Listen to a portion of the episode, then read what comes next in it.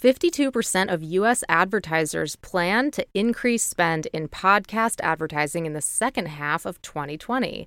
This is from the IAB's new study, COVID Impact on Ad Spend 2020 The Transformation of the Television Marketplace, just released on June 16th.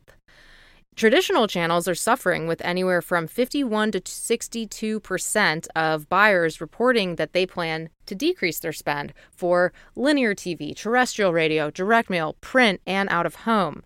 Do you see what I did in the way that I reported that data? By mentioning podcast advertising first, I made it seem like podcasting is getting the lion's share of the increase by leading with it and by not naming the other mediums that actually have a greater portion of buyers reporting planned increases in spend.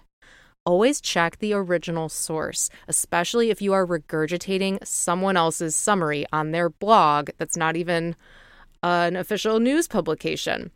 When you're dealing with original data, go to the source and figure out what's really happening and how you want to frame it and report it in the most responsible and accurate way. Don't repeat someone else's bias. Take five minutes and check the tape. You can read the latest stats about podcast advertising and all of these other forms of traditional and digital advertising from the IAB's report at beetlemoment.com slash blog.